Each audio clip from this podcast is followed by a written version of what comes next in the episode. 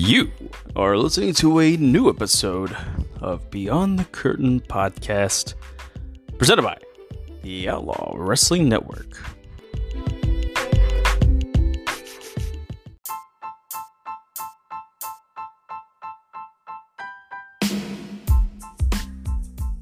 Ah,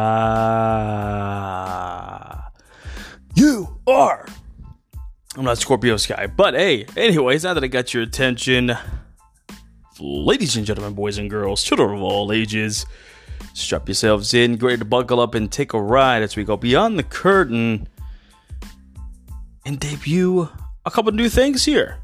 I appreciate you guys for listening to this podcast, and boy, oh boy, this is going to be an episode for the ages. That's right. We've got uh, uh, All Elite Wrestling Dynamite review from November 13th. I know as I'm recording this, it is November the 19th, so uh, literally a day before the new episode of Dynamite hits air on TNT. I'm going to do a quick review of the post Full Gear first episode of Dynamite post Full Gear. And, uh, well, we, uh, got a little bit of rebuttal. We got somebody in the OWN. No, not the One Warrior Nation, not the Oprah Winfrey Network. I'm talking about the Outlaw Wrestling Network, who has said some interesting things. And of course, it's his own opinions. So I don't discriminate against his own opinions, but when you say your opinions, you're bound to get responses. We all know a friend of the show, James, host of Taking the Bump, has already had his response. You're going to get ours here on this episode of Beyond the Curtain. So, strap yourselves in, ladies and gentlemen. Got a great show here for you. Uh, debuting that as we call the curtain call. That'll be our hot topic of the episode, which will be our response to our friend Randall over at Unhinged Wrestling Podcast. We're also going to do a debut a new segment called the On This Day. Cue the Edge theme song. Uh, on this day in wrestling history, and I'm going to be doing it by the date that I'm recording this, which is November the 19th. So strap yourselves in, ladies and gentlemen, and get ready to go beyond the curtain with myself. But first, before we dive into that, I believe we have a special guest who's got to take care of some business like we always do on the show. Take it away, Macho Man Randy Savage. He is too hot to handle and too cold to hold and too sweet to be sour and the cream of the crop. That is the Macho Man Randy Savage doing that from heaven. Appreciate you doing that there, Macho. Anyway, so guys, before we get into our All Elite Wrestling Dynamite review from November the 13th, I do want to get into our brand new segment called On This Day in Wrestling History. So let's go on this day in wrestling history, shall we? I think we should.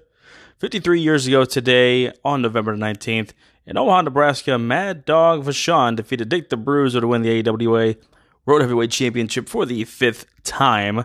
29 years ago, at a WWF Superstars taping in Rochester, New York, Mr. Perfect defeated the Texas Tornado Kerry Von Erich of the famous Von Erich family to win the WWF Intercontinental Championship. Interesting, interesting for sure. So going down the list here and just kind of going about a couple little things there. 19 years ago today, WWF Survivor Series from the Ice Palace in Tampa, Florida. You had all sorts of great things that happened there, including Steve Austin Triple H fighting to a no contest at a no disqualification match. I don't know how that's possible, but uh, Stone Cold lifted Triple H's car on a forklift and dropped it 30 feet upside down with Triple H inside. Basically, Stone Cold attempted to kill Triple H on pay per view. Anyways, 18 years ago today, a Raw from right here in Charlotte, North Carolina. Woo! The night after Survivor Series 2001, where it was winner take all between the invasion angle of the WWF versus the Alliance, Paul Heyman was replaced on commentary by Jerry the King Lawler, who returned. The Vince McMahon Kiss My Ass Club was born with William Regal becoming the first member. Interesting, interesting, interesting. Shane and Stephanie McMahon were fired from the WWF because they were associated with the Alliance, uh, so they were too. Um, but uh, yeah, uh, in the show's final segment, Ric Flair returned to the WWF after early 1993. Very interesting how that works. um, in 2007, on November the 19th, Abyss defeated Sting by disqualification to be the new NWA World Heavyweight Champion at TNA Genesis. Pretty interesting. And in 2007, also uh, on that day, Chris Jericho made his return to the WWE after a two year absence. Or excuse me, that was 2006, the TNA Genesis one. 2007, a year later, was Chris Jericho making his return after the Save Us Y2J promos. He came to return us from Randy Orton as he was coming for the WWE Championship. On this day, birthday wise, happy late birthday. This would be the 59th birthday of Miss Elizabeth. How apropos that the Macho Man Randy Savage gave us that elusive promo for Anchor. And he did that on Miss Elizabeth's 59th birthday. God bless Miss Elizabeth. God bless the Macho Man Randy Savage. And that's on this day in wrestling history, guys. Uh, definitely some cool stuff there. Hopefully, that's something we can keep doing from here on out. And uh, yeah, so appreciate uh, fellow friend of the show who helped me look up some of that stuff, proposed that idea for us. So appreciate that. So guys, when we come back, we're talking about AEW Dynamite, get into the review portion of it, talk about it, digest it right here and beyond the curtain. We've got a friend of the show that is going to be plugging his podcast. So guys, pay attention to that. And I'll catch you guys right back here in just a moment. Well, howdy ho there, motherfuckers. It's James Beatley. I hope you're enjoying the content on the Beyond the Curtain podcast. And as a member of the Outlaw Wrestling Network, I'd like to just take a moment and plug my podcast, the Taking the Bump podcast. Um, it is a weekly podcast. I try to at least put out one episode a week, um, going through the hottest topics in professional wrestling. Um, I tend to focus more on Impact Wrestling and All Elite Wrestling, um, but I will span the entire uh, profession, the entire genre of professional wrestling. Um, for more info and to listen to our previous episodes, Follow me on Twitter at T the B Podcast, and follow me on Facebook, Taking the Bump Podcast. Um, y'all can message me, y'all can comment, uh, get in touch with me, ask me questions if y'all want to partner up in any way. Um, be a guest on the show. I'll gladly take all questions and comments. Uh, send them to me on either of my social medias. It's James Beatley, host of the Taking the Bump podcast, and now back to your regularly scheduled content. Appreciate Sir James Beatley with his crazy mouth. That's all right. Much rather have people be who they are and not pretend they're somebody they are not. So, guys, please check out the Taking a Bump podcast with James friend of the show and member of the Outlaw Wrestling Network, as he does a show every week. Appreciate him tuning in. He's also got his rebuttal of our famous uh, curtain call moment that's going to be happening here at the end of the show, where we do respond to Randall and his uh, um, podcast, essentially. So give our thoughts and opinions about that. You can listen to that on James's new episode of the Unhinged, or excuse me, the Taking a Bump podcast, as he gives his response to the Unhinged Wrestling podcast. So, guys, let's get into the All Elite Wrestling Dynamite review from November the 13th, 2009, live from Nashville, Tennessee. Nashville Municipal Auditorium, famous building that held, I think, a couple Starcades there, had uh, a couple different wrestling shows there as well. So it's nice to see wrestling back in the old Nashville Arena, not the new one, uh, downtown in Bridgestone Arena. I think it's still called that. But anyways, so this is the first episode post Full Gear, which was, I think, a very, very, very good pay per view. Think it did a little above north of the 100,000 buy rate, which for a pay per view these this day and age, especially wrestling one, it's not WrestleMania, maybe not of the big four. Very good job for them. Very good show. Top to bottom, I thought, including the buy-in, the one match that featured Bea Priestley versus Britt Baker, very good match there. Debuted Awesome Kong with her new crazy character as Brandi with the psycho sidekick manager valet. Very nice to see that. And top to bottom, starting from Santana and Ortiz, Pride and Powerful versus the Young Bucks, all the way down to the very end, uh, of the AEW card, which featured Cody versus Jericho for the world title, and then finishing up with a lights out match between Moxley and Omega. Just top to bottom, a crazy show, great show. Um, featured a little bit of everything. You had the high flying spots you're used to seeing, the acrobatics, the luchadoristic type maneuvers, your ground to pound wrestling game. You've also got the bloody uh, wrestling there as well. So, I mean, you had it all. So, it's good to see. But let's dive into this. We get a nice video package, kind of basically recapping full gear from Baltimore, Maryland. Then we get a nice pyro edition. We go straight into Jon Moxley versus Michael Naka. Naka. Naka. Naka. Nakazawa. Uh, some people claim they don't like seeing wrestling matches that have no build up and no meaning behind them. Why they fighting? I understand that. If you saw the uh, video package they aired right before this match of the update on Kenny Omega, how he was doing after full gear with that brutal match with Jon Moxley in the non-sanctioned lights out match, a bunch of scars and scratches on his back, a black eye on his right eye, just truly beat up for sure. And Nakazawa was right there in the doctor's office, kind of giving some, uh, you know, encouraging uh, signs, I guess, and and and uh, comments towards Kenny Omega. So maybe Nakazawa is fighting Moxley. It's kind of a revengeful thing for his friend. Uh, either way, it did not end up very well. Nakazawa had that little baby oil that he's uh, his little gimmick that he's used to doing. Drops that, tries to go after Moxley with a quick start and a quick attack. Uh, immediately turned over to uh, Jon Moxley on the offense. Mox takes control, hits paradigm shift for the win. Minute 10 seconds in and out. Jon Moxley gets the win over Michael Nakazawa. After the match, our dear friend Jon Moxley had a promo basically saying that he uh, took Kenny Omega to school, essentially. He credits Kenny Omega, but he challenges anyone with balls to basically fight him. Um, that nobody in that AEW locker room can uh, stop him on becoming the last person standing in AEW. Good promo, good intensity here from Moxley. Shows his, uh, you know, unscripted violence, unscripted uh, character. Truly enjoying the run he's on at the moment. So uh, it's good to see that. He also gave a little, uh, little uh, under the bridge shout, not shout up, but a dig to Tony Khan when he first he grabbed the mic after the match and he said it's discount because Moxley was very pissed off at Tony Khan when they announced it was a lights out match, non sanctioned, and that it would not affect either one of their records. So, nice little dig there.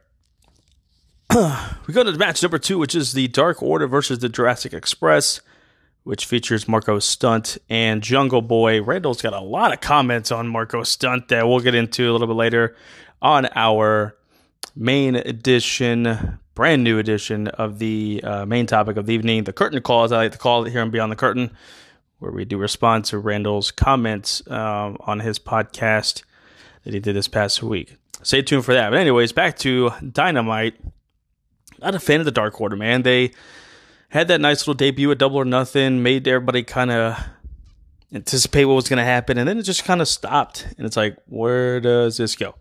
Does it go anywhere? No. Okay. So, Dark Order comes out first.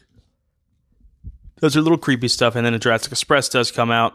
Um, you know, even though I'm not a fan of the Dark Order, Stu Grayson can't be a viable singles wrestler, man. He's got some talent in the ring fix up his gimmick a little bit or make it more believable.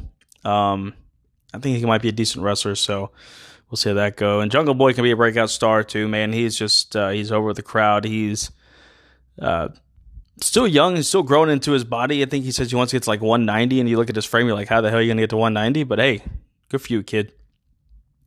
Um, so I mean, I think Jungle Boy is just uh, a breakout star in the making here for AEW. There was a botch in the match for sure. Marko was trying to bounce from the middle rope, I think, to the top rope. He missed, or he tried to jump from the top rope, missed it, landed on the middle rope, and um, instead of the kind of the botch looking really bad, uh, Jungle Boy kicked Stu in the gut to kind of set up for that aerial maneuver, uh, that um, uh, double team maneuver from Jungle Boy and Marko. So could have been a lot worse. A good save there by Jungle Boy. It, it you know made the botch end up not being as bad. So credit to him for there. Um, at the end of the match, though, a nice finisher there set up by uh, um, the Dark Order, a blockbuster into a flatliner essentially, and the Dark Order does get the win in about a little over seven minutes of TV time. Uh, of course, it's a little longer because in the crowd, when they're on TV commercial, crowd does get to see a little bit more of that. So, TV wise, you did get to see about a little over seven minutes of this.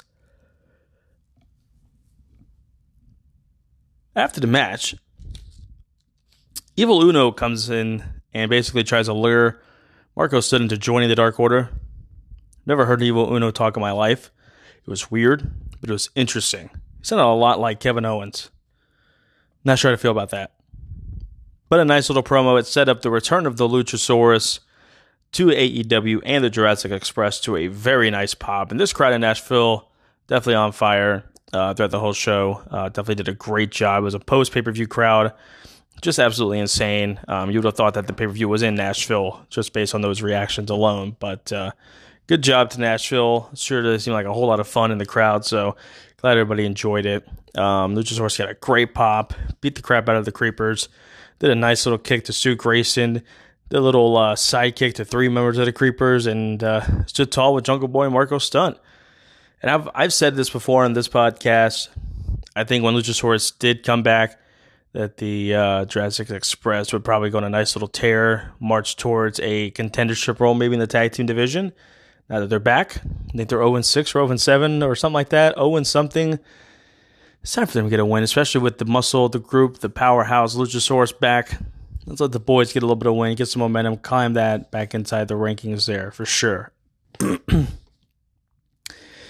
Next match we got on the show in the next segment, it's a triple threat match between Peter Avalon, Shawn Spears, and Darby Allin.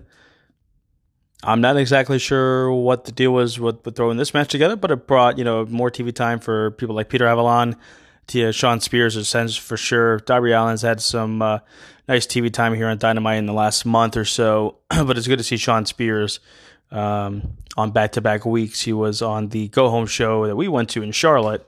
Um, and then he was also on this show as well. So it was nice to see that for sure. Uh, it, the match started off really weird. Peter Avalon was cutting a promo about the uh, singers in Nashville, and then mentioned a couple names that got cut off to Darby Allin's music. Not sure about that, but it is what it is. It was very weird. Um, but anyways, uh, Darby comes out, man, he's over with the crowd. Uh, Darby Allin, I think, is also going to be another breakout star for this company. Um, Shawn Spears, I, I personally enjoy him and Darby Allin. Um, I hope Shawn does get a good push here soon. I do think he can work on his in ring style a little bit, either become a little more aggressive, a little more mean, take more control, be more control, you know, uh, be top notch heel. Got Tully Blanchard, one of the best ever in the business, so that mindset uh, that he can bring to Shawn Spears can definitely elevate his game, elevate his character, elevate his uh, in ring work as well. So, be great to see what the future holds for Shawn Spears. I do hope he gets a push here. It's nice to see him on TV. Always nice to see Darby Allin on TV as well. Um, however, in the match, Joey Janela comes out and takes out Shawn Spears. And I was okay with this because, you know, they had to set up a quick feud for full gear last week where it had, uh, I don't remember who Shawn Spears attacked, but he attacked somebody and then Janela came in and beat him up so it was nice that even though they had a match of full gear, that the feud is not yet over between the two, between Janela and Spears. So I'm uh, interested to see how this goes and how this prolongs into down the road, either at a very, very nicely built up match to a pay per view, maybe a couple matches on Dynamite, tag matches on Dynamite, whatever the case may be. Should be very interesting, and I'm uh, digging it. Good to see what will happen. Um, so that took out uh, Spears in a match left uh, Darby Allin and Peter Avalon a stunner into a coffin drop, um, or stunner, and then turned into a top rope coffin drop from Darby Allin on Peter Avalon. He got the win at 345. So, um, you know, three matches back to back to back that didn't get over 10 minutes. Something Randall did post a lot in, in that uh, podcast, but we'll get into that. So uh, interesting that uh, some of these matches don't have as much TV time as they had before, mainly because we're recapping full gear, you know, setting up some new stuff, putting in some new talent on TV. So interesting for sure. We get to Darby Allin after the match. Gets on the microphone and he accepted Jon Moxley's challenge. He accepted Jon Moxley's challenge. And these two are going to square off next week, which is actually tomorrow night as of this recording. If you're listening to this, it's either tomorrow night or tonight on TNT from Indianapolis, Indiana. 8 7 Central on TNT. I got Darby Allin versus Jon Moxley. It's going to be a hell of a fight. And that's what it's going to be. It's going to be a fight. It's going to be an all out brawl, a fight, craziness. I'm looking forward to it. I can't wait for it. I think it's going to be awesome. get to the fourth match on the show. We got Nyla Rose versus Dani Jordyn, or Dani Jordyn, excuse me, um, who is a local, or not a local, but a indie performer on the scene. Um, you actually heard a few chants for her inside the crowd, which is pretty cool to see. Uh, Dady tried to have offense. Nyla said, "Nope, nope, no chicky, not in my house." Um, couple little flurries of uh, punches from Danny, and then Nyla Rose just takes over, hits a sit down power bomb for the win. Nyla Rose gets the win at a minute 35. So four matches into the show, you haven't had a match that lasted 10 minutes. TV time, it may have lasted 10 minutes overall due to commercial breaks and inside the crowd, but at least on television, us fully watching a full screen, no 10 minute matches there. So, hey, you know, it is what it is. Keep too mad at that, I guess, for some people. Um, up next, we get an injury update from Dustin Rhodes. He's a month away from in ring return. He said he's going to be returning uh, to in ring training in about two weeks. Basically, his arm shattered by uh, uh, Jake Hager whenever a couple weeks ago, a few weeks ago in Charleston. Um, the inner circle were beating up a little, a couple of members of the elite, and Dustin Rhodes got his arm basically crushed by uh, Hager slamming the door on his arm. Nasty spot, but that was very interesting. So uh, hopefully Dustin gets back soon. He gets back to returning inside the ring. Good to see him on either Dark or Dynamite. So get well soon, Dustin. Get back into that ring, get stronger, get healthier. Can't wait to see it back inside the squared circle. After that, Tony Schiavone, the lovely Tony Schiavone, interviews the lovely Allie. Um, mentions Allie at the initial rankings for the AEW Women's Division. She was number four. Um, interesting to see about that. She started talking a little bit about that. Said it was great to be in Nashville. Said, you know, I did appear on a lot of dark shows, so I'm now trying to transition over to Dynamite. Show them I can do this. Get the chance to do that, and as that happens, the lights go out, and who do we get? Awesome Kong with Brandi Rhodes. They come out. Allie goes straight up to him, tries to fend him off. Kong demolishes Allie, does what she's done, or did, did what she did at Full Gear with Bea Priestley's hair. Kong cuts a strand of Allie's hair, wears it on her belt as a symbol of prize, of, you know, something like that. It's very interesting. I'm interested to see where this connection goes. I'm interested to see what happens next. This new Brandi Rhodes dark, evil, mind controlling, just kind of a sadistic valet manager type thing, man. It's interesting. And she's got this powerhouse for Kong, and we all know the Kong versus Nyla Rose thing is going to come eventually. But uh, it's nice. It's it's interesting to see what this women's division is starting to turn into. What it's starting to look like here. Riho, of course, is the women's world champion. So, um, be interesting to see on this Friday what the power rankings do look like as they release it at AE Wrestling on Twitter. Um, and I'm sure everybody basically posted from there and shared it on social media on their various platforms. So um, interesting to see where Kong kind of lands on that, even though she really hasn't wrestled in a few weeks, months, whatever it's been. Um, getting this character involved, getting Brandi some television time. Not sure she's gonna be wrestling a whole lot, but I'm okay with her being the sadistic valet for a powerhouse in Kong. Should be interesting to see what happens. And then, ladies and gentlemen, we get to what probably is the moments of the night. This wonderful promo done by our Le Champion of AEW. Chris Jericho comes out, lays in a great promo, delivers a great promo, always does. The dude's a goat. There is no denying Jericho's a goat. He's starting to put himself in the conversation of uh, the Mount Rushmore of wrestling guys. MJF kind of gets into that. We'll get to that in a second. Um, Jericho plays up the crowd in Nashville, does what a heel's supposed to do, and just a fabulous job with that. So kudos to Jericho as always. And then we get the lights go out, and the little middle uh, part of the stage that lowers for Cody's entrance comes down, starts to lower up. We get that little ominous music, the lighting of it. People think it's Cody. Smoke clears. Right as the entrance music hits, we see who it is. MJF, and the crowd hated it. Great heel work. That's what a heel's supposed to do. You give me that full entrance. You give me that middle thing going up. You give me going up through the stage. You give me that pyro. You give me that lighting. You give me that music. That's a heel, my friends. Not even 30 seconds of him appearing get the whole place booing his head off. That's a heel. Great work by whoever set that up. I loved it. I loved every piece of that. Um, and then MJF just cuts an absolutely scathing promo, awesome promo on Cody, saying that he was trying to take under his wing. That's not going to happen. I'm nobody's lackey. You, you know, I'm too big to be under your thumb. I'm better than you and you know it. Finishes with that. Just an absolutely fantastic promo by Maxwell Jacob Friedman, and then him and Christopher Jericho go back and forth. They banter about. Uh, Little Birdie said that uh, to MJF that Jericho wanted him in the inner circle, and Little Birdie told Jericho that MJF wanted to join the inner circle. So back and forth banter of, "Do you want me to join the inner circle? Do you want to join the inner circle?" It was great, and then they got to. You know who's the biggest jackass in AEW? Oh, I know who the biggest jackass is. Let me tell you. No, I'm going to tell you. No, I'm going to tell you. I'm going to tell you. Cody Rhodes. Fantastic. The banter between these two was awesome. They hugged. So I'm assuming they're in the inner circle now. Don't know for sure. But before we get into a little bit about that, MJF is like 22 years old.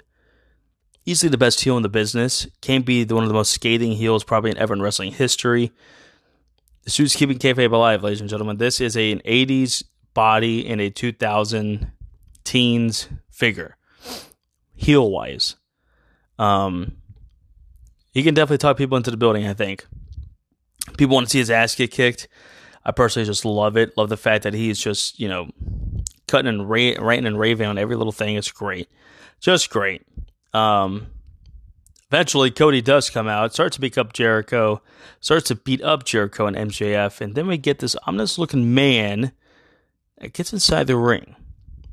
We get Wardlow, ladies and gentlemen. Wardlow makes his debut here in Nashville on Dynamite, beats up Cody Rhodes.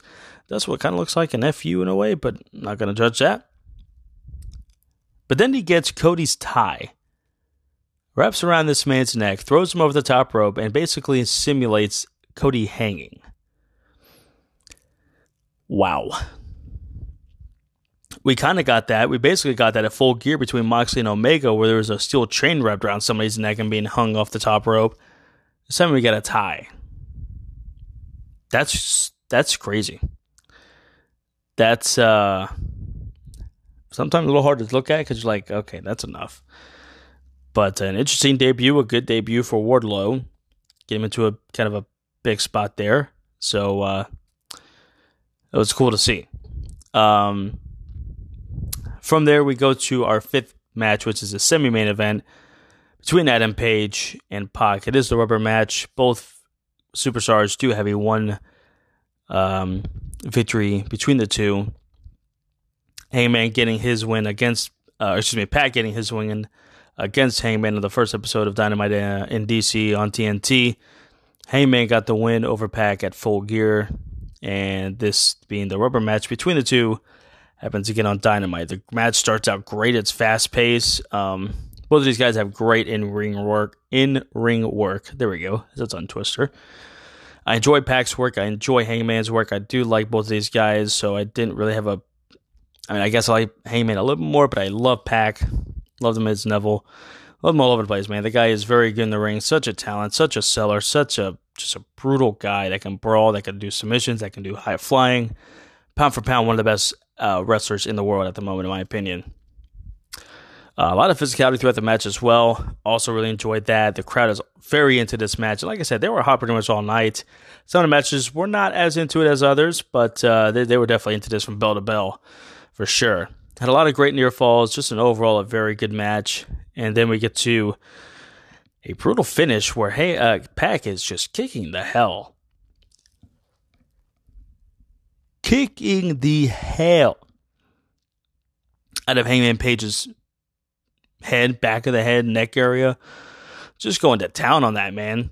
Gets up to the top rope, hits that black arrow, and then immediately puts on the brutalizer. Gets the win at 11:53. So our first match of the night, our fifth match, which is the semi-main event of a rubber match of a series of a feud, finally gets over 10 minutes, and it deserves to do that. 11:53. Pac beats Hangman wins their series two to one in the rubber match. It's a fantastic, fantastic match. So I'm anxious to see where both parties go after this, for sure. Before we get to the commercial break, we got a brawl that uh, involves the Young Bucks and Pride and Powerful, which is Santana and Ortiz that ended up backstage. Ended up with somebody doing a flip off the uh, forklift, which was insane. Go to commercial, we come back, they're still brawling. Um, just an absolute chaotic brawl from start to finish. A brutal brawl. Um, I enjoyed it. Shows the feud's not done over yet. So a lot of bad blood between these two teams. Going to be interesting to see how this plays out over the next few weeks as we head towards the new year. Um, I wouldn't mind, would not mind seeing these guys wrestle again. They had an excellent, excellent match.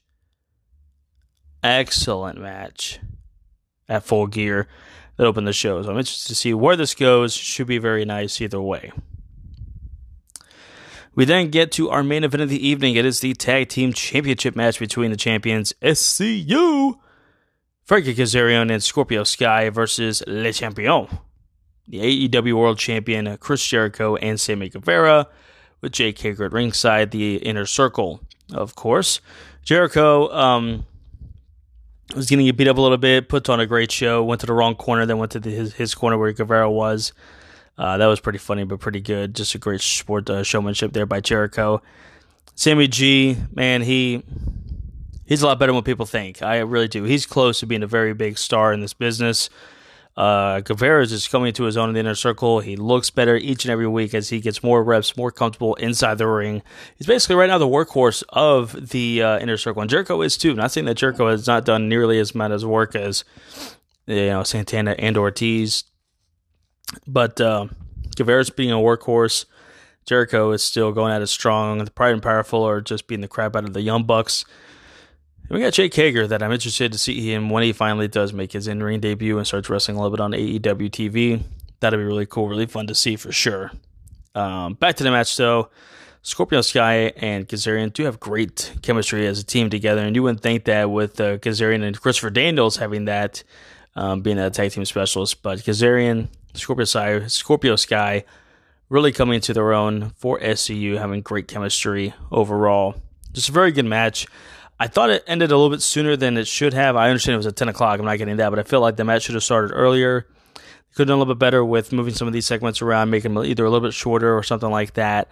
Giving it, you know, a little bit more time for this tag team match. Because I felt like I could have gone another five, six, seven minutes because I thought it was that good of a match.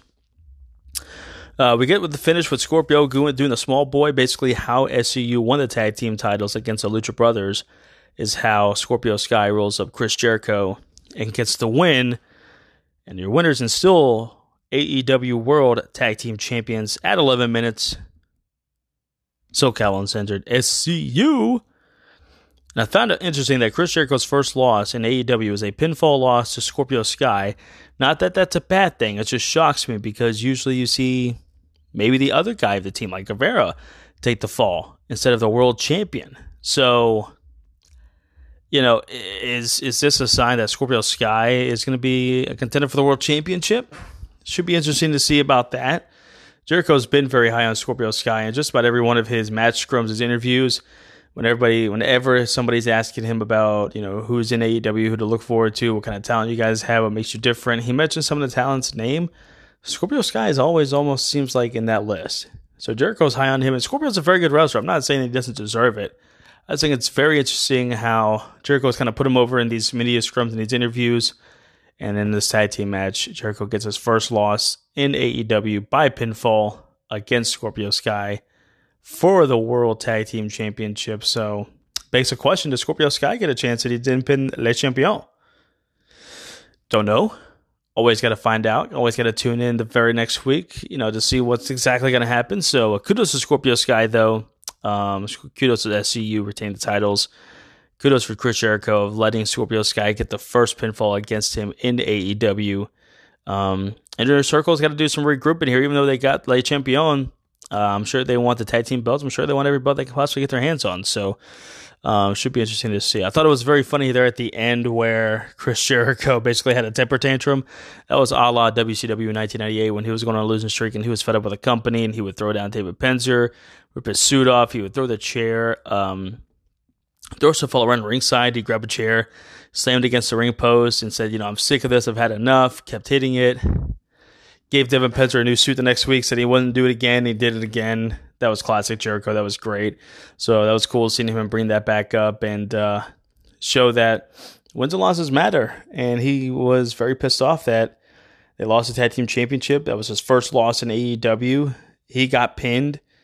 You know, felt he let his team down. Felt he let his group down. So kudos to that. That was that was a very good ending. I thought it's a strong episode of Dynamite coming out of full gear. Um, I really really did enjoy it. So I'm anxious to see what's going to happen on this edition of Dynamite from Indiana, Indianapolis, Indiana, between Darby Allin and Jon Moxley. I'm sure something's going to happen between Les Champions. Um, you know, it's just going to be overall, I think, a very strong show again. So it should be very, very interesting to see what does happen on this next episode of Dynamite. So that is our Dynamite review from November the 13th. Only took me a little over 26 minutes, 27 minutes to do that, which is great because that gives me a lot of time to get to our main event of the evening. It's the curtain call, ladies and gentlemen, and it's coming up and coming up next. But before we get to that, even though we do have a rebuttal against this guy, and he's just uh, throwing out some words and some phrases and some stuff we're not really liking, he's part of the Outlaw Wrestling Network, and we do have to plug his show. So, listen to Randall Beatley, listen to his plug for his show Unhinged Wrestling Podcast, and after we do that, we'll come back and we will get to our curtain call of the night, the hot topic of the evening. We respond to Randall, and we do it right after this. Hey y'all, it's Randall Beatley of the Unhinged Wrestling Podcast. You can find me on Spotify, Google Podcast, uh, Apple Podcast, and any place you listen to your podcast for. If you want a no holds barred, no fucks giving approach to the world of wrestling, check out the Unhinged Wrestling Podcast. Welcome back, guys and gals, to tonight's curtain call, where I take a hot topic, dissect it, give my thoughts on it, and let you, the Beyond the Curtain Nation, dissect, agree, disagree, get some feedback, share your opinions about it, and go from there. So, in case you haven't noticed, uh, throughout the episode, I've been mentioning it. So, our friends over at the Unhinged Wrestling Podcast, Mr. Sir Randall, Randy Ram Jam Randall, made a interesting episode. Uh, gave a full gear review. Um, did a ACH, you know, Jordan Miles um, update and his opinion on that, and then gave his thoughts on the whole ratings, saying why ratings don't matter. Shamed a lot of AEW fans, shamed basically AEW as a whole. Yeah, he didn't really stick up for Impact or Raw or SmackDown or NXT, but he certainly was giving no love to AEW for sure. So, I'm going to be giving my opinions about that. And as much as uh, we have our, our friends there from the Unhinged Wrestling podcast, as well as James, our boy from the Taking the Bump podcast on the show, uh, I did listen to a little bit of his rebuttal this afternoon and this evening. There are some things to do agree with him on. However, I did take the liberty to basically listen to all of Randall's podcast, the Unhinged Wrestling podcast, the newest episode that uh, occurred the last couple days. I actually took a listen to just about every bit of the episode to kind of formulate a big here, a big, big, big, big, big, big, big, big strong, uh, um, formulated dissection of what he went through. Um, I'm gonna do the same thing that James did. I'm gonna sh- let you guys listen to not all of it, but a good solid five minute clip that kind of brings us up to speed on, uh, on on a lot of what I'm going to be talking about. It's not going to be everything. I do encourage you guys, as he just played this podcast just a few seconds ago, or a few minutes ago, I, I will request you guys do listen to his podcast simply because that way you can kind of get full speed as to exactly what is going on with this whole rebuttal thing. Yeah, he did fire fire the first shot. James kind of fired the second shot, and here I am trilling at the third shot. So, yay. rounding out the rear, but that's okay. Um, um, so I uh, want you guys to listen to this. Get your feedback in your mind before I let you listen to mine and let you guys hear my take on what Randall did say. So once you guys listen to this little clip of it, once again, it's not everything that he talks about and dissected, but it's a very, very, very thick and strong point as to what is going to be the genesis and synopsis of my argument, essentially. So listen to this for a second, guys. We will come back, and this is where the curtain call happens.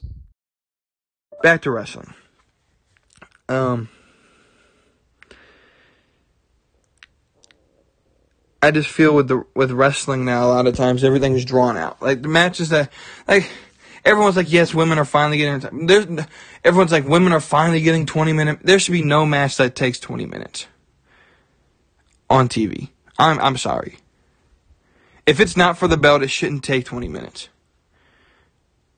And that's my problem with in, with AEW right now. Is that especially with like people like any match that Marko Stunt is in should take three seconds. Actually, I, I rephrase it. it. Should take four. Bell should ring. Should get kicked in the face and then pinned, and then the match is over. And that's fine for his character because what you could eventually do is build him to where he's tired of losing. And then you throw in that surprise win where he ducks the kick and and rolls and and and runs off the ropes and and and hits the dude with the move and then jumps off the top rope and like then have like a 5 minute match and he does like a surprise roll up or where he ducks the kick and rolls him up like does like a schoolboy roll up and one two three and he wins. But his matches should not take 20 minutes. That match where it was him jungle boy and the Lucha Bros in the tag team tournament should not have taken as long as it did. That should have been a five minute match for the Lucha Bros destroyed for two and a half minutes straight or three minutes straight, and um, Jurassic Express tried to do a comeback, like hit like two or three moves, and then Lucha Bros took over again and finished the match. It shouldn't have taken 30 minutes to have that match. It should not have. and then you have Orange Cassidy on AEW, which makes no sense. I get he's comic relief and he's fun, but he's it's stupid. Like I don't get the gimmick. Like what is there to it? Like it'd be cool. Like the whole pants or, or excuse me, hands in the pants thing. That's all right. I can see that. But is this what wrestling executives think is cool? Is this what wrestling fans think is cool? Because I don't want to blame creative. I think a lot of it has to do with the fans. You pan through the fans of an AEW show, they're a bunch of dorks. There's a reason I wore a mask. I didn't want to be seen with that group. They're a bunch of dorks. You got gamer nerds and people who live in their basements of their mama's house who never go out and and who don't understand anything outside of wrestling. Like they make sports references on, on like Corey Graves will make like a sports reference, and I'm pretty sure there's people um, who watch the show who like, what, what are you talking about, Corey Graves? I don't understand sports. Like people didn't understand the draft. Like when they did the draft, they had the war rooms. They don't. They didn't understand it because they don't watch the NFL draft or the NBA draft, so they didn't understand it. And they were wondering, like, what the hell is this robot on, on the Fox war room? Guys, if you watch Sunday Night Football or or Sunday Football Rundown or whatever the Fox Sports morning football show is on Sundays, you'd know what the the robot was. I've been seeing the robot since I was like five years old.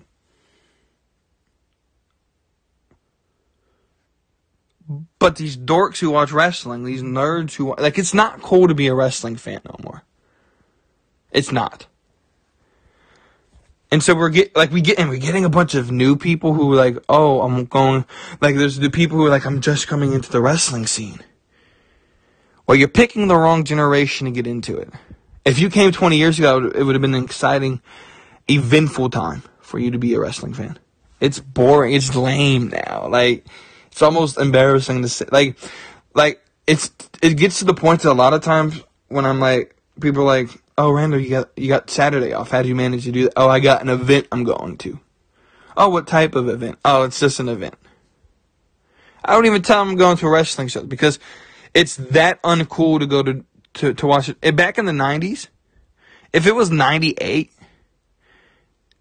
right, you would go to your like. I work in a restaurant in a, in a, in a kitchen uh, at a fast food restaurant here in North Carolina. In the South, it's called Zaxby's.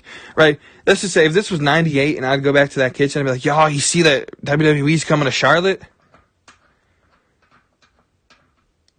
And they'd be like, yeah, man, I already got my tickets for I'm taking the whole family. It's cool. We're going to see Stone Cold and The Rock and we're going to see McMahon get, man, I wish I could be like Austin and tell my boss and give my boss, and give my boss the move. Uh, right, right.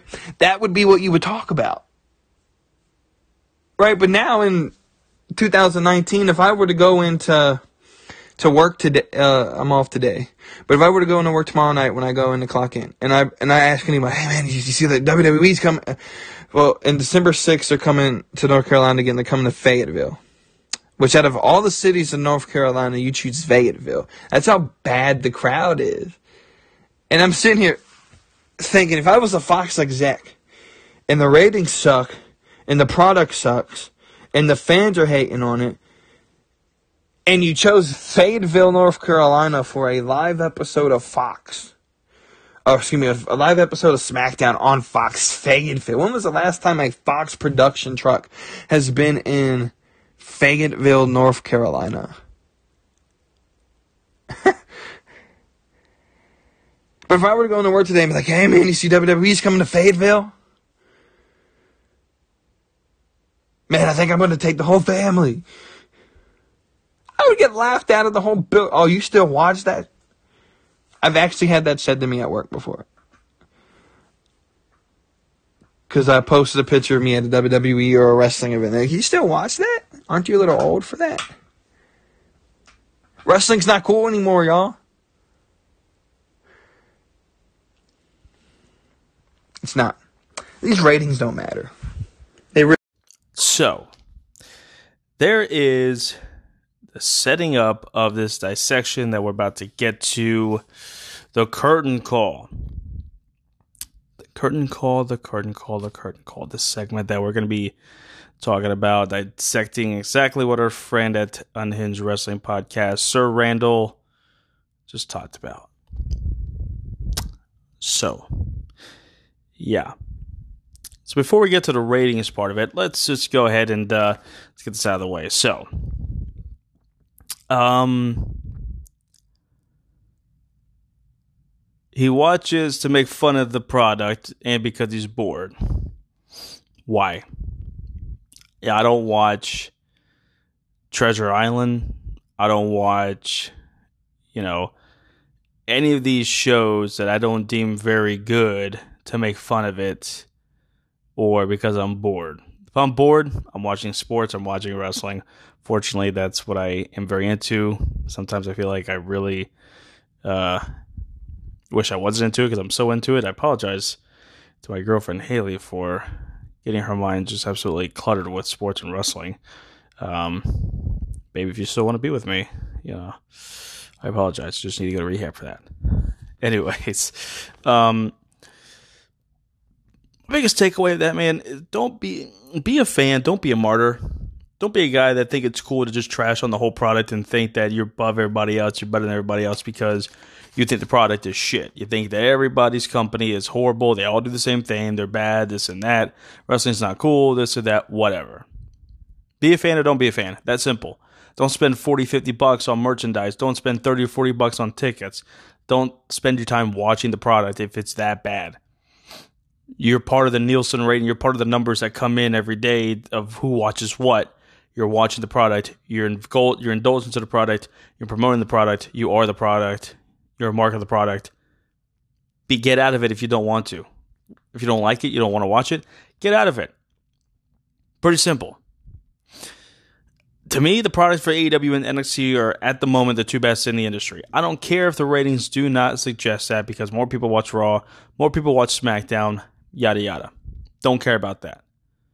Don't care about that. Personally, in my opinion, AEW and NXT are the two best, far superior shows on television, wrestling promotional wise.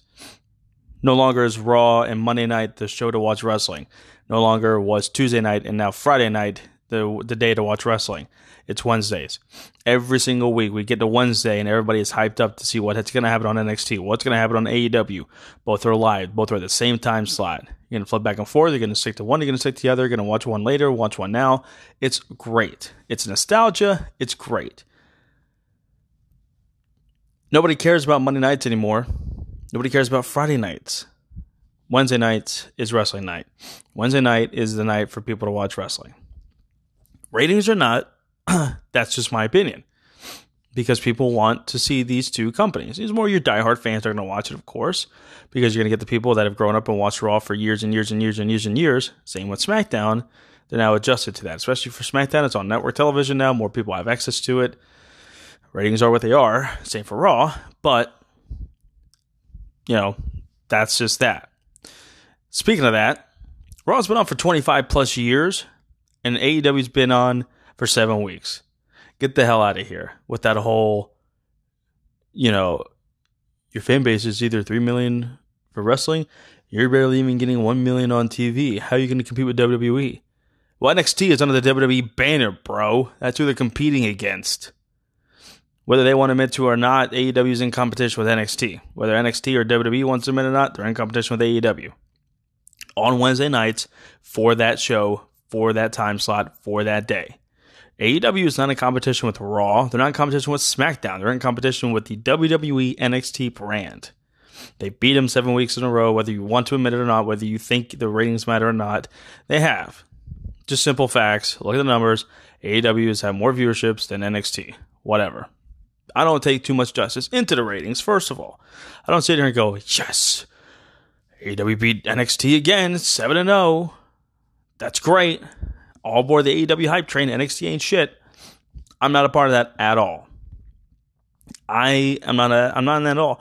AEW is not going to have 2.7 million people watch their product when it's a brand new product. They've done a very good job with advertising it on all sorts of you know social media platforms. You know, buying ad spaces in Vegas, in New York City, in Chicago, LA, putting it on their tour on their city buses for the cities they're going to be into. They're doing a great job promoting it. Absolutely and they're doing very decent numbers for a brand new wrestling product. Guarantee you, New Japan Pro Wrestling isn't pulling in these numbers. Women of Wrestling is not pulling in these numbers. Impact Wrestling is not pulling in these numbers. ROH is not pulling in these numbers. And especially NWA is not pulling in these numbers. All of which, except for uh, uh, NWA, is on TV. How the hell is Women of Wrestling on TV and not NWA? That's pretty sad. And I'm not saying that women's wrestling does not deserve to be on TV, but it's sad that I've never heard of WOW. They're on AXS TV. Where is NWA? YouTube. It's pretty sad when you have a lot more people you can reach out to in YouTube than you can in TV, and you're still not probably doing. I mean, you're probably doing better than them rating wise, number wise, but you can't get a TV deal. Anyways, hovering around a million is a great job for a brand new product being at the 2.5, 2.4, 2.3 that Raw and SmackDown is on, it's normal today. I don't buy too much into it because, yeah, wrestling viewership has gone down a lot. Social media and, and the recording systems have gone up, way up. So factor that into it a little bit. But yes, wrestling has lost a lot of its fans. Absolutely. People either grew out of it, didn't care about it, you know, read the dirt sheets and thought, well, this is fake. This is stupid. I don't want to watch it anymore. Whatever but AEW is not going to reach the 1.7, 1.8, 1.9, 2.3, 2.4 threshold for years, probably, if any, because you got to be a mainstay in the industry to even get to that point. TNA has never gotten to that point, so I can't say that it takes seven, eight, ten years to do it. But it's going to take a lot of years for them to even remotely get into that and consistently get 1.5s, 1.7s, 1.3s. You know? Raw and SmackDown got that because they've been on for 20 plus years. They've got the notoriety. The Monday Night Wars certainly helped that. AEW is only seven weeks in and on Dynamite, not even a year in as a company, and look what they've done in a year. In a year, not even a full 12 months of this company being alive, look what they have done. Easily the best growth of a wrestling company in history. That you cannot deny.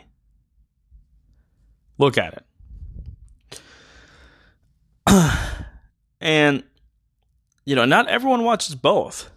He goes on to say that there's a mixture of 200,000 people, roughly average, that AEW is beating NXT by. And he's saying the 200,000 people, I guarantee you, the 200,000 people, the guarantee word, man, that dude in the guarantee word is like 0 for 35. Maybe 1 for 36, but he's going to hold on to that one because it, it was guaranteed and he was right. Anyways, not everyone watches both. I haven't even watched a full Raw in about a month and a half. I haven't watched a full SmackDown since the Tuesday before they went to Fox. I haven't watched a single live episode of SmackDown since they went on Fox on Friday nights. I'm spending time with my girlfriend and my and my girlfriend's daughter. I'm spending time with my family. I forget the fact that SmackDown's even on Fox. With all the hype and all the buildup, I forget about it. Either the Capitals are playing, we're watching something, we're watching a movie, we're hanging out, we're doing something. Friday nights are kind of our nights to just hang out, chillax, relax, or even go on a day night. I'm not even thinking about SmackDown. I forget about it. Hell, I forgot Survivor Series was even on this this month. It took somebody in my group chat to remind me that there was a pay per view this Sunday because I totally forgot about it. That's how much I'm out of tune in WWE's terms. I don't watch NXT. I watched the first time NXT live last week. Was solely because the week before AJ Styles showed up, and I'm like, well, now I kind of want to see what's going to happen. Who's going to invade NXT? What's going to happen? So I wanted to watch it. So I had AEW on one screen, NXT on my phone. Solely because I wanted to see what was going to happen. That's the first live, fully broadcasted show I have watched in its entire duration since the Tuesday before SmackDown went to Fox. And then I think the week prior, that same week, I watched Raw fully. And I've watched bits and pieces of Raw to try to give it some hope, but I've not watched a single thing of SmackDown ever since it went on Fox. Okay, I lied. Maybe about two minutes of it on the debut episode, and then maybe two minutes of the second episode. But ever since then, I have not watched a full episode of SmackDown. I have just fallen out of loop with it. I just don't watch it anymore. It's just not fun to me. I think Raw is boring and I don't enjoy it. You know what I do? Not watch it. I may try to turn it on, give it a shot, turn it off. That's it. That's simple. I don't watch the whole show and dissect it and think it because I'm bored or it's fun to poke fun at the product. Because I'm some kind of nerd that thinks it's cool to watch and poke fun of a product that I don't enjoy.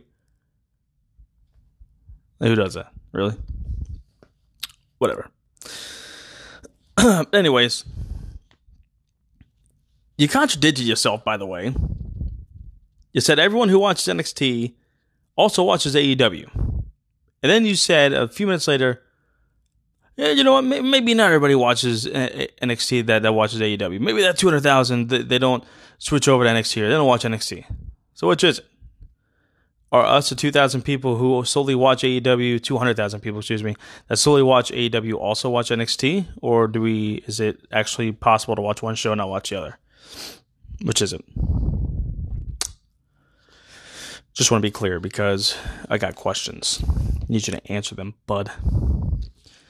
Um, the best champion he says is Nick Aldis in the world. That's a very fair point. That's not a bad choice. This is not going to be a total bash Randall shit on him. Wait for his rebuttal. some things I actually do kind of agree with. One of them is Nick Aldis uh, he, in his mind, that's the best champion. I don't think that's a bad choice at all. It's a very good choice. He is a very all around, very technical sounded, very savvy wrestler. Very good in the ring. He is one of the best on the mic. He presents himself as a champion. He's got that that coy as a champion. He's got that that uh, gleam as a champion. Represents the NWA very well. Represents a world champion very well. I think the best fighting champion is Okada. I think he's just been one of the best uh, wrestlers and best champions that wrestling has had in a long time, very long time. Um, but Nick Aldis is definitely on top of that list as well. Nick Aldis has definitely made NWA at least a relevant name. He's brought prestige to that title. He's made it important. He's tried to dress as a champion. He's tried to do everything like a Ric Flair would do with that NWA World Championship. He's done it. So kudos to him. Kudos to Billy Corgan for you know keeping that title on him for him to represent the NWA that he has. Um, you know, like I said, it's a very good choice for that. Um, but let's get into. He doesn't care about ratings, so I don't follow the rating system of it, but I do follow viewerships of things. Seems like you got a very 80s minded wrestling where you don't want 20 minute matches. You want three to five minute matches, probably shorter, between two big dudes just beating the crap out of each other. You need to go back and watch a lot of the 70s, 80s, and 90s, my friend, because that is when that time frame was ripe for it. Big juiced up, sweaty looking dudes beating each other up in a 20 by 20 ring. Go back and watch it because that was the time frame that we were in. That's a time frame that was catering to it. That's a time frame for that stuff. You said they get about three matches on NWA Power. It's an hour long, and most of its promos to build up storylines, build up characters, build up feuds. Okay. YouTube, just about everybody has it. If they've got internet, if they've got even if they have mobile data, you can get on YouTube. YouTube is much easier to find than AXS TV, then beIN Sports, that MLW is on, then El Rey Network that some of these Lucha Libre shows are on. A lot easier to find. The most views that NWA Power has had since its inception, six episodes ago, was the first episode just like AEW. Not gonna lie, AEW's had you know dropped in, in viewership. Did rebound very nicely last week. We'll see what happens this next this uh, upcoming Wednesday. But it was their first episode that has their highest viewer so far. 555,000 people watched NWA Power episode 1. Not a bad showing at all. Very good numbers.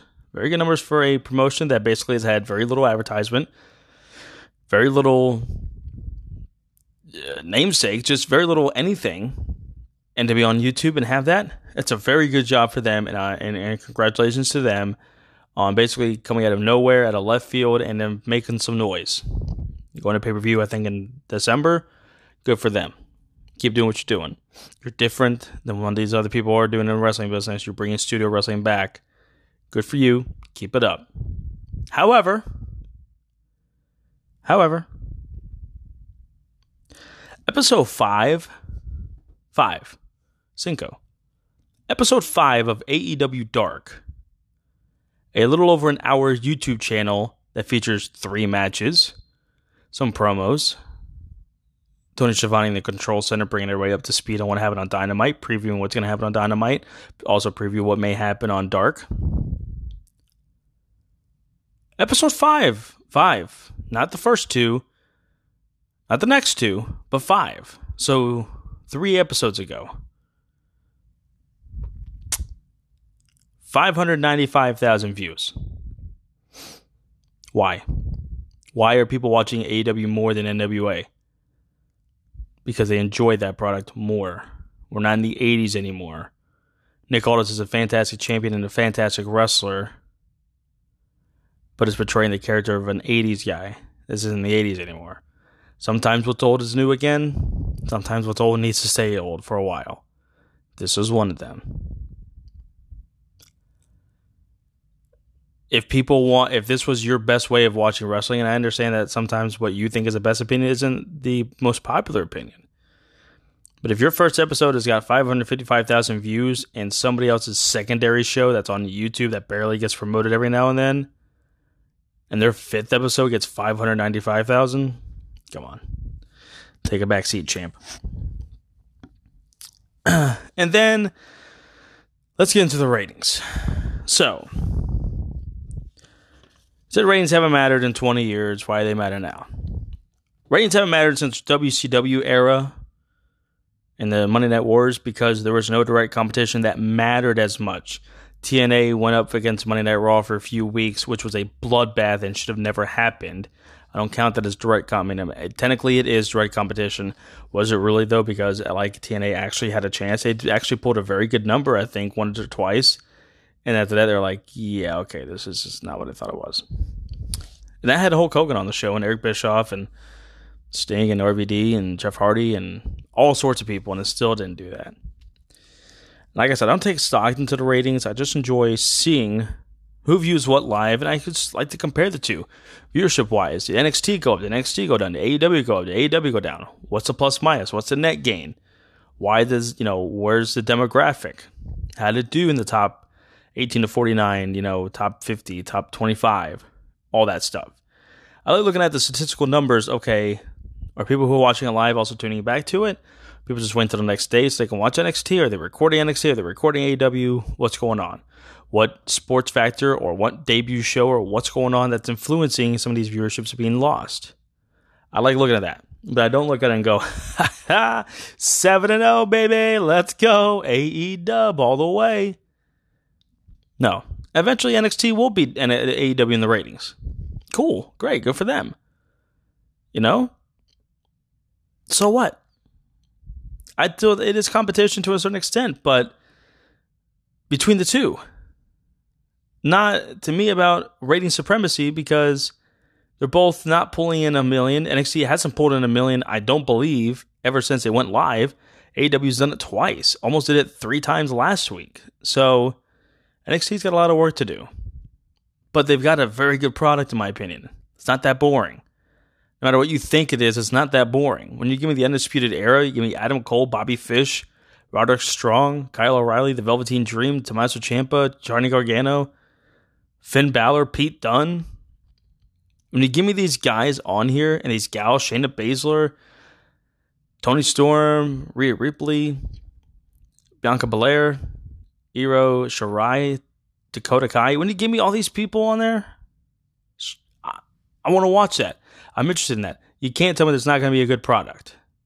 AEW is the same way. There's enough guys on that roster between both and I would even give NXT a little bit of a slight edge and, and name stay in the roster and stuff like that. But I just like seeing that. It's like seeing the dynamic of the viewership. It's just interesting to me. I just like seeing that dichotomy. I don't take stock into 7 0 is at AEW. Oh boy, NXT is going out of business. Come on, really? We're all not that stupid here. And then you had the audacity to say, you know, people only watch one brand. They stuck to the one brand for the Monday Night Wars. You know, people didn't go back and forth. They hated people who watched WWF. They hated people who watched WCW. Really? You don't think a lot of people watch Nitro and Raw at the same time or flipped over? Really? The Nielsen number is a fraud to begin with because it's affecting both viewership of both numbers. So you could be watching one show and watch another show and you're affecting both shows. Come on. Really? Of course, the ratings were higher. We've already gone over that. Wrestling's not the same as it was. We don't know where the fans have gone. Whatever.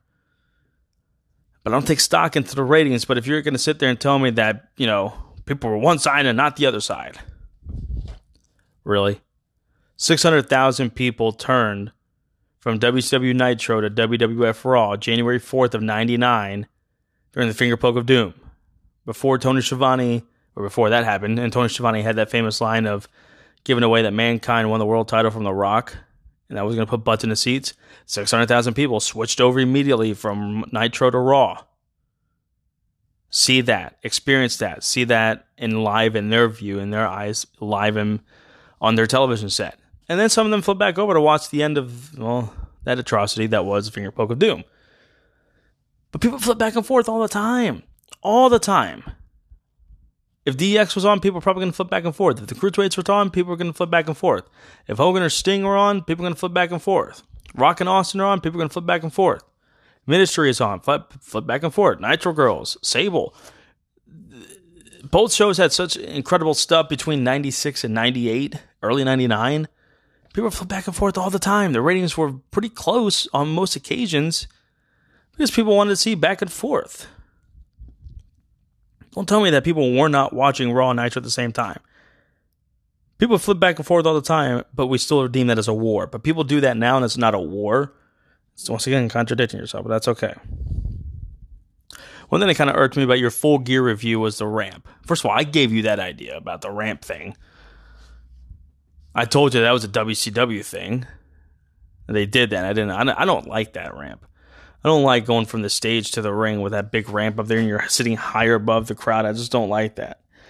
I don't know why, but I just don't. I feel like you got to be personal and into the fans and right there, right beside them as they see eye to eye and not looking above you. I don't know why. I Just don't like it.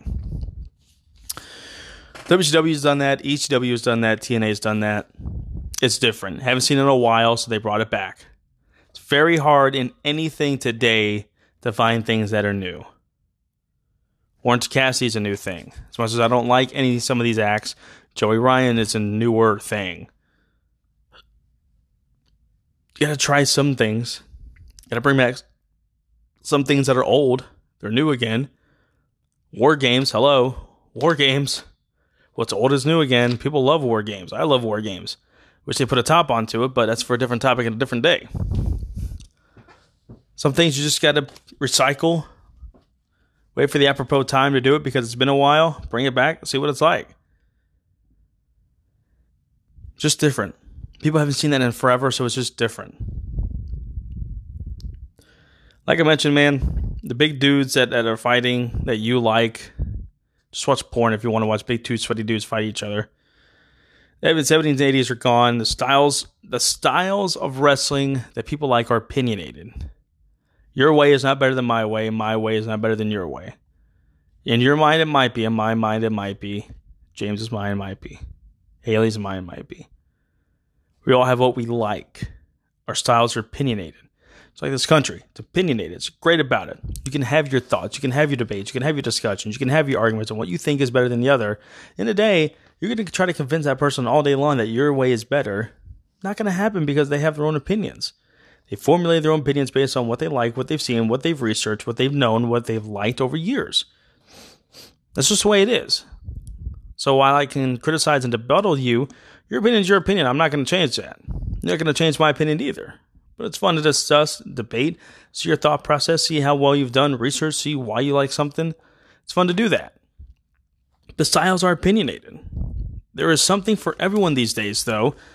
But you got to get with the times, man. It's not the 70s and the 80s anymore. But if you like that, NWA is basically like that.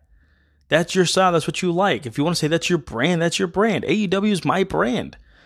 I love this style of wrestling. I love this product. I think it's very good. It's not polished, it's not perfect, but it's very good. It keeps me entertained. The crowd's always into it every single week. NXT crowd's pretty much the same. You don't ever see this on a Raw. You don't ever see this on a SmackDown. I haven't seen Impact, so I don't know. I'm guaranteeing ROH doesn't have this kind of crowd. New Japan is a di- totally different kind of crowd, so you can't even really compare it to that. MLW, I don't know. WOW, I don't know. CMLL, Triple I don't know. But I can guarantee you they're not doing that on NWA Power because you can hear every single pin drop every time somebody's in a ring. Whether that's respect, whether that's because they're not into it, I don't know. But the crowds are not different. Crowds like what they like, what they don't like, what they don't like. But there's something for everybody. You want to watch blood hardcore wrestling? There's CCW. If you want to watch Japanese strong style, NJPW. You want to watch edgier product that's American television, Impact Wrestling. You want to watch the old school WWE way of what works, what works. They'll try some new. They're always there. Watch Raw, watch SmackDown. You want to watch something brand new that's that's just newer, exciting, got a lot of steam. Watch AEW. Want to watch the old school power stuff? Watch NWA. There's something literally for everybody these days. You can buy New Japan Pro World. It's on AXS TV. I get that not everybody has this kind of stuff, but there are ways to watch it now. You can watch New Japan Pro Wrestling there. You can watch Impact Wrestling, WOW. You can watch MLW on beIN Sports, Raw on USA, Fox, SmackDown Live, USA, NXT, TNT, AEW. You can find something that you like and watch it. You don't have to criticize every single company. Say, I don't like this, I don't like this, I don't like this, but I like this. Just talk about what you like. You don't always have to talk about what you don't like. Hell, it can get bored and repetitive of what you don't like because you're criticizing the product every week. Talk about the brand that you do like. Say what you did like about it, what you didn't like about it. Give something fresh and perspective. So that way you're in tune with that brand. The 20 minute matches thing got me. Yeah, you want to probably save a lot of those for the pay per views. But if you only have three minutes of a match, five minutes, and you're done, how are you going to build up of how good they are in the ring? You're going to watch three minutes of a match, seeing two dudes beat each other up, and he beats them in three minutes. I'm not going to sit there and go, man, I can only imagine what that guy's done in 20 minutes. I'm sure it's going to be a hell of a match. Because by the fifth minute, you're going to go, damn, I don't know if they know how to work past five minutes. Are they even good enough to do more grapples and more wrestles? What's what's going to keep me entertained in this match? You build those 5, 10, 11, 12, 13 minute matches on TV to build up their reps, to show, okay, you know, get better in the ring, to show how they are. Sammy Guevara, you look at him week one versus now, I think is so much better as a wrestler because he puts on those 7, 8, 10, 13 minute matches. He's predominantly in. He's getting more of those reps. He's getting more comfortable in front of the audience, in front of the TV cameras. He's doing better. He's getting more polished. Having a mentor like Jericho is definitely a great help for that, for sure, because it's still Sammy's a very young guy.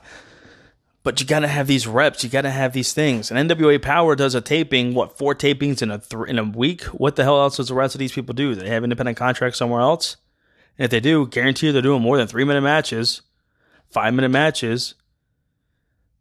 I can only imagine what that pay per view is going to be like. It's probably going to be an hour and a half pay per view because we're only going to have seven minute matches for every match on that show, eight to ten minute match for the pay- for the main event. Come on now, come on, really.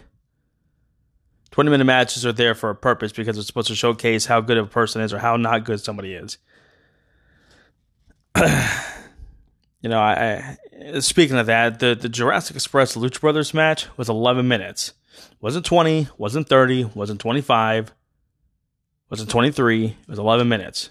Yeah, I get it was probably still a little too long for the Lucha Brothers and the Jurassic Express. I'm not disagreeing with you on that.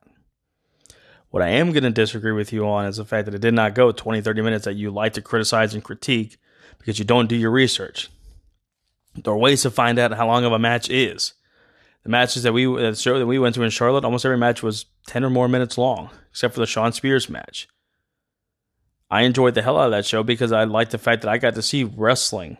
I got the fact that I got to see more than five, six minutes of a match on television and it wasn't the main event three or four or five of those matches, or I think there's only five on the show, so four of those five matches were 10 minutes or more.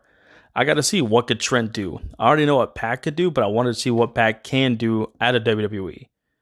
Tag match between Jer- uh, Jericho, Guevara, Hangman, and Kenny Omega.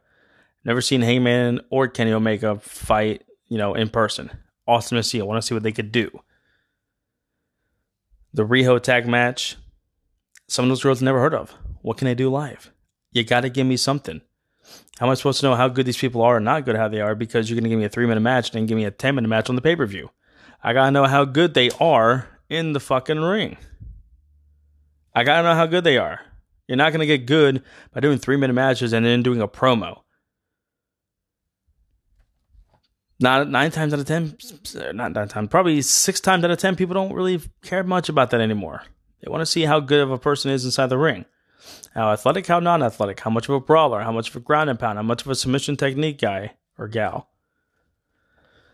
I gotta know what you are. Then we get to the not cool part. Wrestling is not cool. It's not fun. It's not cool. It's boring. It's blah. It's blah. It's blah. If I took the whole family to go to Fayetteville, if I told everybody I'm going to SmackDown, they're gonna be like, "You still watching that? It's not cool no more. Wrestling's not cool, y'all." Some people didn't grow up with wrestling. Some people are getting back into. Some people are getting into this and have never watched it before. There are some casual fans that have never watched wrestling before that are watching either AEW or NXT or some of these other wrestling promotions. My girlfriend's a prime example of that. Yeah, she could just sit there and say with a smile on her face, "I'm just watching for my boyfriend," or she can sit there like she is and saying, "We went to a New Japan show and I fell in love with it. I fell in love with the style of it." AEW came around; it's kind of the same similar style. I fell in love with AEW. That's my brand. I appreciate it. I love the athleticism. I love the technique, the acrobats, acrobatics. Excuse me. That she loves that kind of stuff. She's a casual fan. She's allowed to like what she likes. Wrestling traditional hardcore or hardcore people like Jim Cornette and you who don't like that stuff. Oh well. Your brand is a dying breed. It is what it is. Times change. You got to live up to it. It is what it is. So but why bitch? Why do you bitch but watch? Just why? You bitch, you complain, you bitch, you complain, you bitch, you complain, you bitch, you complain. What do you like? And if you like it, focus on that shit. Don't sit here and criticize every little detail about a company. You don't see me sit here every single week and criticize what Raw is doing, what SmackDown's doing, what any other company is doing. I may say, as an example, that you think this is cool, but this is what this company's doing. Plus, I haven't watched Raw or SmackDown, so I can't really critique it. I can only critique if I watch a little bit of it on, on what I watch. So I can't even give a fair criticism because I don't know exactly how it is. I don't know if I'm actually going to like it or not, but I just haven't watched it. So what do I do? I like what I do watch, which is AEW, a little bit of NXT that I have seen, criticize what I don't like about AEW or about NXT. Not that hard talk about what you do watch. And if you watch everything, you're a mark because you're watching everything, but you still think it's shitty. Whose fault is that? Your dumbass fault for watching the fucking thing. You have the choice to watch it or not watch it. If you're bored but you want to watch it, guess what? You're a mark because you're helping that viewership rating. You're buying the merchandise. You're going to the shows. You're as much of a hypocrite as anybody in the world talking about that shit. Come on now. When people saying you still watch that, man, People said that in the 80s, 90s, and 2000s. People said, you know, wrestling's fake, right? Why do you watch it? Why do you watch movies? Why do you watch Star Wars? That shit's fake, but you still enjoy it. Good for you. I watch wrestling. I enjoy it. Good for me. Don't judge me because I watch people beat each other up in a wrestling ring. I'm not going to judge you for watching people behind an LED screen or a green screen pretend to be somebody in outer space with a lightsaber. Come on. We let kids watch kids shows because they're kids shows. Most of it's not real characters. Let us have the same aspect of it. We watch fictional TV shows because we find them enjoying. We watch all sorts of shit. Let's enjoy what we enjoy. So, after all this, you say you're excited for NXT TakeOver and you're excited for the payoff for Survivor Series but if wrestling's not cool, and if wrestling's not fun and it's boring and you do it to make fun of it, but you're excited for the payoff and you're excited to watch NXT and you're excited to watch Survivor Series, what is it? Make up your mind.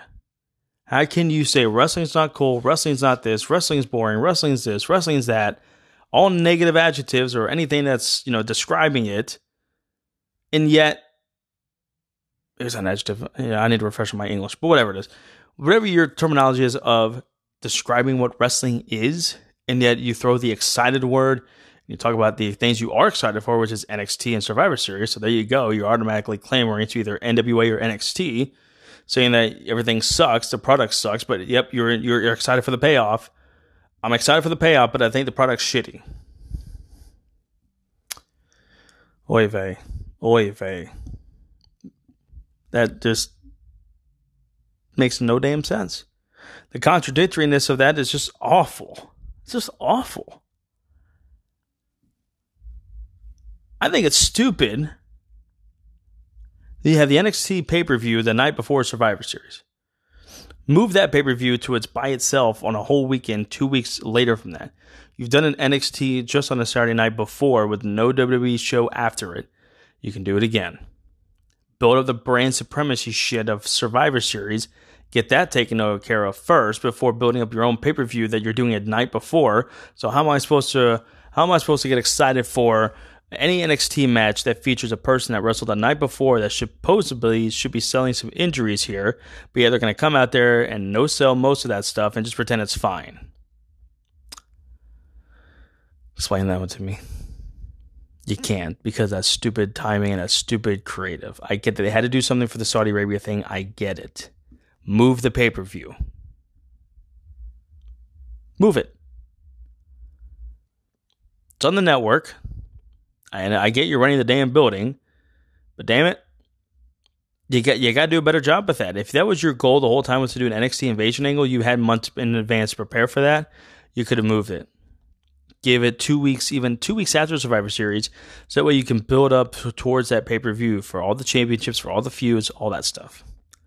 Let this whole month be the brand supremacy thing of the NXT versus Raw versus SmackDown. And I don't know how the hell that five on five on five, 15 people in a match is going to go down. Holy hell, that's a lot of people. That's a battle royal, Royal Rumble S type match. And it's too many people in the ring, but there better be one person from each team representing that, or else I'm going to do shit all over it because that would make no sense. Anyways, I didn't obliterate you. I didn't obliterate all you said because at the end of the day, your opinions are your opinions. And we're supposed to be different because we are different as people. We're supposed to have all these different opinions, all these different viewpoints, all these different topics, hypothetical things, because we like what we like, we don't like what we don't like. And it's okay to talk about what you don't like, but what you do like. But watch the product. Not all the product is shitty. Your opinion of it, it may be thinking it's shitty, is the problem because if you can't find one or two or three things in either a company or in wrestling in general that you like, don't watch it. Don't be criticizing it and then come back and say you're excited for something if you shit all over the product 20 minutes ago. If you go up to Adam Cole and say, man, NXT is a pretty shitty product. But hey, man, but I'm excited about your match this upcoming Saturday night for the NXT Championship. The motherfucker's going to look at you and go, what? How did you just call my product and my company and my brand shitty, but yet you're ready for my match? While I appreciate the fact that you're complimenting me and you're paying to see me, these guys and gals work just as hard as I do. They put as much effort into their promos and their matches as I do. Yeah, I want to be the best match on the card, absolutely, but I know damn well that they can put on just as good as matches as anybody on this card. So how are you gonna shit all over them, but you're not gonna shit all over me? Maybe that's me thinking that. Either way, I'm interested and excited to hear what your opinion about that is, what your response to that is. Hell, maybe next week we'll have a three way battle between Randall, James, and myself on this rebuttal.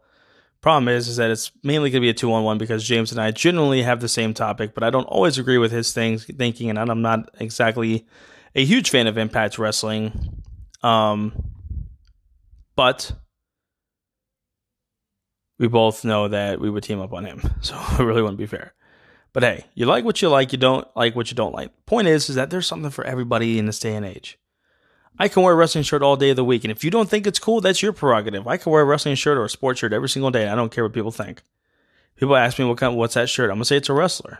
And if they either laugh at me or think that's a childish shirt or I haven't grown out of that, hey, your opinion. What movie do you like to watch? Do you have any memorabilia? Do you have any shirts? Do you have anything about that? Mm, well, hey, that's pretty stupid that you bought something that's fictional whatever. Hey, it's 2019. You get to do whatever you want to do. That's the beauty of this. But at the end of the day, we're all different. We're supposed to be different. We're supposed to be unique. That's what makes us who we are. So enjoy what you like, support what you like, support your brand, support your team, support that. And if you actually generally watch something you don't like it, yeah, you can say you don't like it. But at the end of the day, you enjoy what you enjoy. Hopefully, I didn't bore everybody to death, so I do apologize for a little bit long of a podcast by myself. Usually, we don't do these hour long podcasts, but when you do a rebuttal like that, you took a lot of notes. You want to talk about everything that you basically digested, so you want to do a good job about it and have a good, strong case against it. You got to do what you got to do. Anyways, I do hope you guys enjoyed this episode of Beyond the Curtain. Maybe we do more of things like this where we do have the on the day in wrestling history. And if either there's a subtle, controversial, crazy discussion between either us three or maybe outside the wrestling or inside the wrestling business that's not us, we may discuss that. So, guys, I cannot thank you enough for either listening to this, sharing this, all that good stuff. We need your help. We need your support. We need your feedback. So, if you liked it, give this thing a like, follow us, subscribe to us. If not, tell me why you didn't like it. Thumbs it down. Give me feedback. What did I do crappy? What can I do better? You can follow me on the Twitter at Beyond the Curtain without an O in beyond. So it's B E Y N D T H E C U R T A I N. Beyond the Curtain with no O. You can follow us on Facebook at Beyond the Curtain Wrestling Podcast. And you can follow us on all your favorite podcast listening devices Spotify, Anchor, Google and Apple Podcasts, Stitcher, Pocket Casts, anywhere and everywhere that you do listen to your all media needs. We are on there. Like I said, like us, follow us, subscribe to us share the crap out of this, post why you didn't like it, like what you like, don't like what you like. Hey, if you didn't like it, why didn't you like it? You need to know that. By the way, guys, it is November the 19th, and I also, I'm not sure if I mentioned this in my On this Day in Wrestling history. I'm going to do it right now. Happy anniversary to my parents. 24 years strong, buddy. It's crazy. It's crazy for sure. But appreciate you guys. Love you for all that you do. Thank you for allowing me to live the life that I do so that I can do things like this and enjoy my time. So, love your parents, love your mom, love your dad. Appreciate all of your support and happy anniversary to you guys. I know you guys are going to enjoy this weekend. Gonna sit back, relax, and just enjoy each other's time. Thanksgiving is coming around the corner, guys. Be thankful for what you do have. Um, be praying for all everybody throughout the holiday season to have safe travels, to uh, spend some time with family and friends, and uh, just overall have a good, safe holiday weekend. Um, we will do another one of these next week. Like I said, stay tuned, guys, because we could be having a little roundtable discussion around the corner. Who knows? Either way, thank you guys for listening. Enjoy your day, enjoy your evening, enjoy your morning, enjoy your night, enjoy your day at work, school, wherever you may be. Thank you, thank you, thank you for listening, and we will see you around the corner with Beyond the Curtain.